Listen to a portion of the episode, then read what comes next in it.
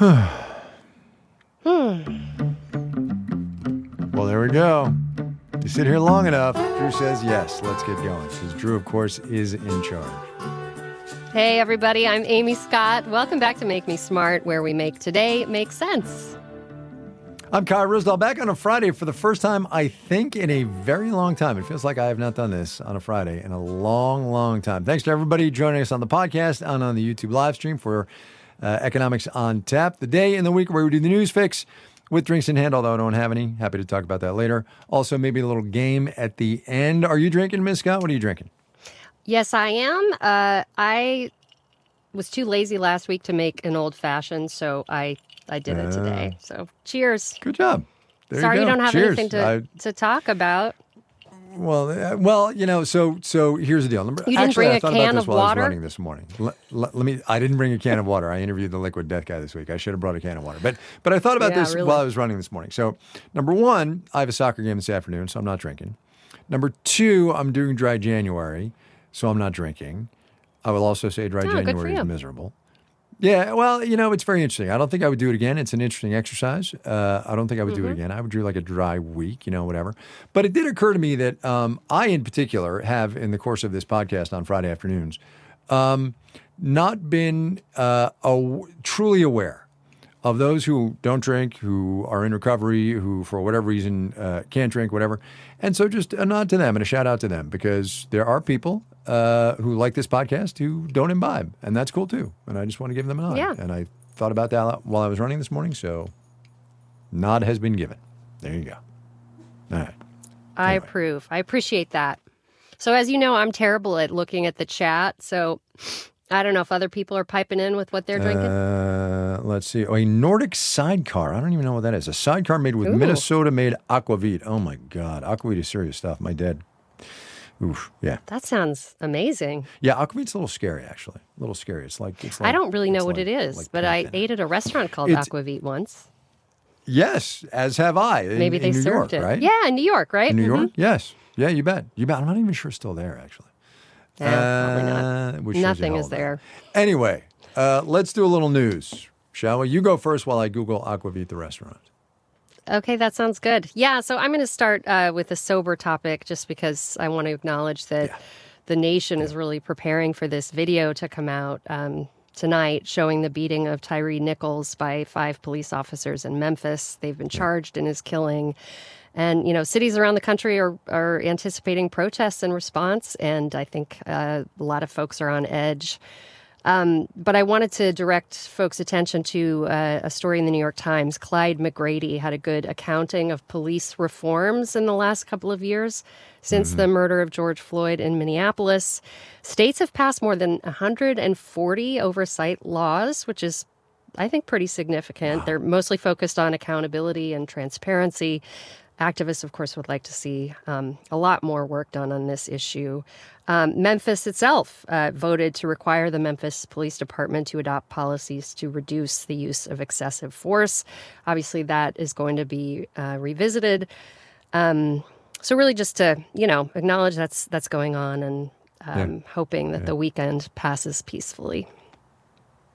Yeah, me too. And and just a word here, that video is going to be everywhere, um, and you don't have to watch it. You don't have to. Yeah. Because you know Yeah. it can be traumatic, and and yeah, I'm I'm I'm not going to watch it. I'm, Yeah, I don't plan to either. I don't feel the need. Yeah, yeah. So, Uh, totally all right, different another one, topic. yeah? There's really Yeah. no good Yeah, way to make this transition. But uh, since I'm here and I cover housing, just wanted to give you this little uh, glimmer of maybe a thaw in the housing market. We've been kind of talking Mm-hmm. about that a lot on the on Marketplace this week. But today, the official numbers, the pending home sales numbers from the National Association of Realtors, came out for December. It was the first increase in pending home sales uh, of existing homes in seven months um, which is significant. And we've seen, you know, interest rates falling in the last couple of months. That's certainly driving more interest in sales. And pending sales are seen as a, a fresher indicator of the housing market because these are houses under contract that haven't closed yet. The closing process can take a month or more. And so this is, uh, you know, sort of real time, as real time as we get with these kinds of things, uh, a sign that Yeah. the housing market may be thawing just a bit. Yeah, yeah, and people coming back after having been scared off by those interest by those mortgage rates. Um, Exactly. Okay, so here's mine. Uh, quick item uh, that I saw in the New York Times today. It's data from uh, the International Energy Agency pointing out that in 2022, China used uh, uh, less gas and oil uh, for the first time in decades, which makes Wow. total sense, right? Most of that country, most of that economy was shut down for large parts of last year. The big cities were shut down, people weren't traveling, all that jazz, right? It makes total sense. And that's not why I bring it up. I bring it up because, as painful as it is being right now, uh, to open back up in China because COVID is running rampant and people are trying to figure it out, economic activity is going to pick up and oil and gas consumption is going to pick up. And what happens when consumption and demand pick up? Well, the price goes up, right? Yep. And so while we have been enjoying, generally speaking, falling oil and gas prices for six ish, maybe eight ish months, I think with the Chinese economy coming back online, uh, American consumers, because let's remember, oil is a global commodity, right? And it is a global market. American consumers need to be ready for slightly to moderately higher uh, oil and gas prices. It would not surprise me at all by the middle of ish of the year, you know? So Yeah, I was wondering what that. that's going to mean for carbon emissions too, because you know, Oh, in yeah. the beginning of the Yeah. pandemic, we saw the United States emissions drop significantly. They've Yep. they've since uh, started growing again, and so I wonder if we'll see even bigger numbers this year as China has its own recovery. Definitely will. Definitely will. Uh, okay. I believe we've come to uh, the Drew Jostad portion of this program. Shall we play a game? We shall. We shall indeed. By the way, Aquavit is still open in New York City. So Oh, nice. go. That's good. I'm glad we Yeah. didn't Yeah. mistakenly s- say they were gone. Oh my lord! All right, so half full, half empty is the game. Uh, Drew Jostad gives us the news, uh, and we will tell you how we are feeling about him. Drew, uh, go. This first one is a real estate topic. Uh, a new project, proposed project for the Baldwin Hills neighborhood of LA has a Costco on the ground floor and then apartments above it. Are you half full or half empty on the concept? Oh, interesting. Well, go ahead, housing person. Uh, how? Wait, how many levels of apartments? Um, I'm sorry, that's probably too the detailed. sketch looks like five floors. It's a total of 800 apartments. oh wow, Okay. That's a lot of apartments. Well, That's I'm good. you know I'm in favor of new housing. Yay! I mean, I think that makes sense. I hope it's nice. yeah. Uh, I am not a Costco devotee. I know there are some that have, you know, hosted this program previously. Um, uh, it's just too far from my household, so I can't. I can't say like, "Yay, upstairs from Costco." I hope they're big enough and have pantries though, because if you're buying in bulk, it takes a lot of space. Well, e- exactly. So, so look, I'm half full on this for two reasons. Number one, mixed use, right? Mixed use uh, developments and and walkability. One imagines that that's going to be a good neighborhood, and so yes, I'm in favor of that. Also, I am or have been a Costco devotee, and that actually came up in a conversation my wife and I, I were having the other day. So, like eight or nine years ago, when all three boys were still home and and our daughter is here, and we had four kids and two adults, we were going to Costco like every ten days, and we would go and buy four gallons of milk every ten days, and we would blow through it. I went to the Yeah. store the other day and got a half a gallon of milk. Just because it's three of Oh. us and we don't have three ravenous I'm always boys. And sad That's why I'm God selling the minivan. about the empty It was a little sad. It was a little sad. It was a change. It's not empty yet, but it's way less crowded than it used it's to be. Let me tell you. Yeah. Let Yeah. me tell you. We are. So we I guess are we're both half full of milk at a time, one. family. That's right. That's Half right. full of milk. That's right. Drew, what's next? Half full or half empty on the drama with the M&Ms.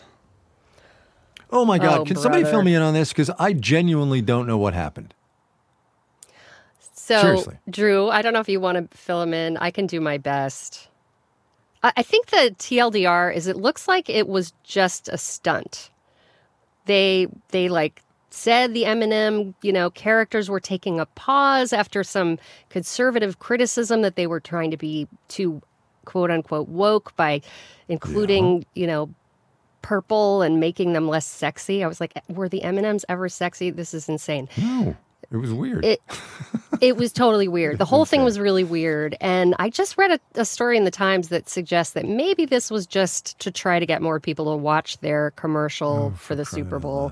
The the cartoon characters are not gone. Hopefully Maya Rudolph is involved because she's awesome. But yeah, I'm half And- empty and- on the whole thing. Yeah, like like Tucker Carlson got spun up and it became a Yes. thing. Yeah, half empty. I'm all the way empty. Forget it. Boo.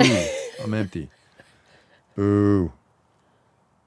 All right. Boo boo boo. Next topic is a new service for Amazon Prime members that is a prescription, generic prescription drug subscription service. Half full or half hmm. empty? Uh, yeah, I, I might even like to see some kind of variation on the. So I'm half full because people need medications, and if we can get them cheaper, that's great. But Amazon Prime is not cheap, and I think if they could come up with some cheaper subscription service that let you get those medications at a decent price, that would be better. But generally speaking, I'm half full because look, drugs are expensive. Yeah, I guess I would say I'm half empty just because I think we don't need one company that does so much in our economy, and maybe someone else fair. can do that. Yeah. Yep, that's fair. Here's the thing, though, wasn't also, there they a company killed like? Smile, own- which was like the way that you could donate Oh, yeah, that's true, to a did. charity You're of your choice. And there are all these small That's true. charities that, including our kids' school, that got, you know, a little bit of chunk Yep. of change from that. So maybe I'm Yep. just kind of mad Totally at true. Amazon right now. Totally true. Yeah. Uh, all right, Drew. Uh, we want to do a poll on the next Oh, one? Oh, yeah. are we there Thanks already? for yes, of course me. we want to do a poll. Holy cow, I'm just blowing through this thing. Yeah, so Amy, for those of you go, on the poll. YouTube live stream, we're going to take a little poll on this last topic. So don't forget to weigh in with your answers, and hopefully someone will tell me what your answers are. Yeah, I have not yet figured this out. So Mel or whoever's running this thing has to hook us up. I'm, I'm a little helpless Yeah. on this thing. Uh, okay, so we will hold our responses and give you guys, you know, 30 seconds ish to weigh in on the poll. Uh, and this obviously is for the YouTubers on Friday afternoon. It's not for the people listening to the pod later. Sorry. Okay, Drew. Are you half full or half empty on people using ChatGPT to write cover letters for job applications? Hmm. Hmm. Very interesting. Very interesting. I have thoughts. I have thoughts, Oh, yeah. which I will share in like 20 seconds. You know, So we won't be swayed by our audience. that is correct.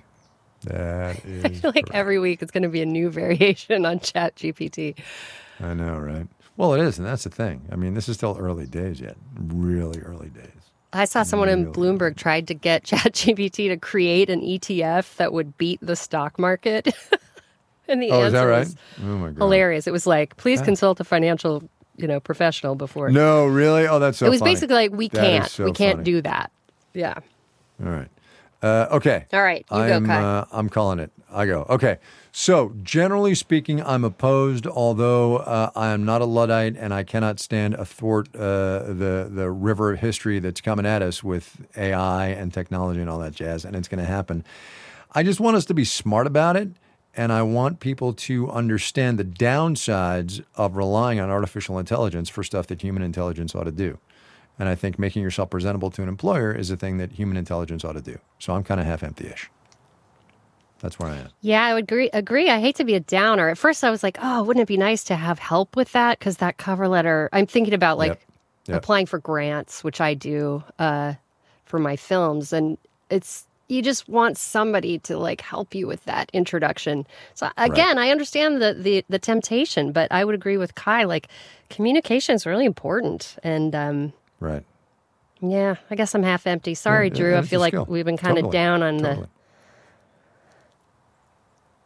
All right. So here is the poll results. Wow. We're pretty split 161 votes. 50% of you are half full, 49% of you are half empty. Hmm. I don't know what that says about our audience. I don't know. Yes, I know. I kind of want to know. I want to know what people 99%. are thinking who are half full. We should Yeah. um Well, yeah. Yeah. so so look, let's let's do this. We're going to talk about um, Kimberly and I. So Kimberly's coming back next week, uh, which we'll get to in a second. But we're going to talk about AI and ChatGPT. So if you've got thoughts on on that topic, generally speaking, write to us. We'll choose some of them, get them on the pod, um, and uh, and you know and and that. yeah, I would that. like to That's to I'm be saying. convinced or at Yeah. least, you know, to hear why Right. people are in favor of that. Totally. Totally. Uh, so uh, I kind of buried the lead there. Kimberly's coming back on Monday. She's been, I think, off on a family vacation, I believe. I don't know. Uh, Amy Scott has been awesome the past couple of weeks, and Matt Levin and, Oh. and Janet and everybody else who's filled in. I think Sam Fields did it once or twice. Um, Yes, so thank thanks you. to all y'all who uh, who did the thing while Kimberly and I were off doing other things. If you have, by the way, a question you want us to answer for What Do You Want to Know Wednesday, uh, or if you've got just a comment or a question or anything or the answer to the Make Me Smart question, send us what you got. Here's how to do that. You can leave a voicemail at 508 UB Smart. Just one last time. Remember, that's the letter U, the letter B, S M A R T. Or you can hmm. email make me smart at marketplace.org I don't think it's the last time we'll see you here, Amy Scott. I don't think for a while. I don't think so. Make Me Smart is produced by Courtney Bergsieker. Today's episode was engineered by Drew Jostad, who also wrote the theme music to our game Half Full, Half Empty. Antonio Barreras is our intern. The team behind our Friday game is Mel Rosenberg, Emily McCune, and Antoinette Brock. Marissa Cabrera is our acting senior producer. Bridget Bodner is the director of podcasts, and Francesca Levy is the executive director of digital. Perfect timing. Perfect timing. We all want to be our best selves, but it can be an expensive journey. From experimenting with alternative medicine I was working with a natural holistic nutritionist and never really thought about the cost. to splurging on fast fashion. I was spending like all my tips. I was definitely spending like $200 a week. I'm Reema Khrais, host of Marketplace's This Is Uncomfortable. This season, we explore the cost of self care and the real motivations behind our spending choices. Listen to This Is Uncomfortable wherever you get your podcasts.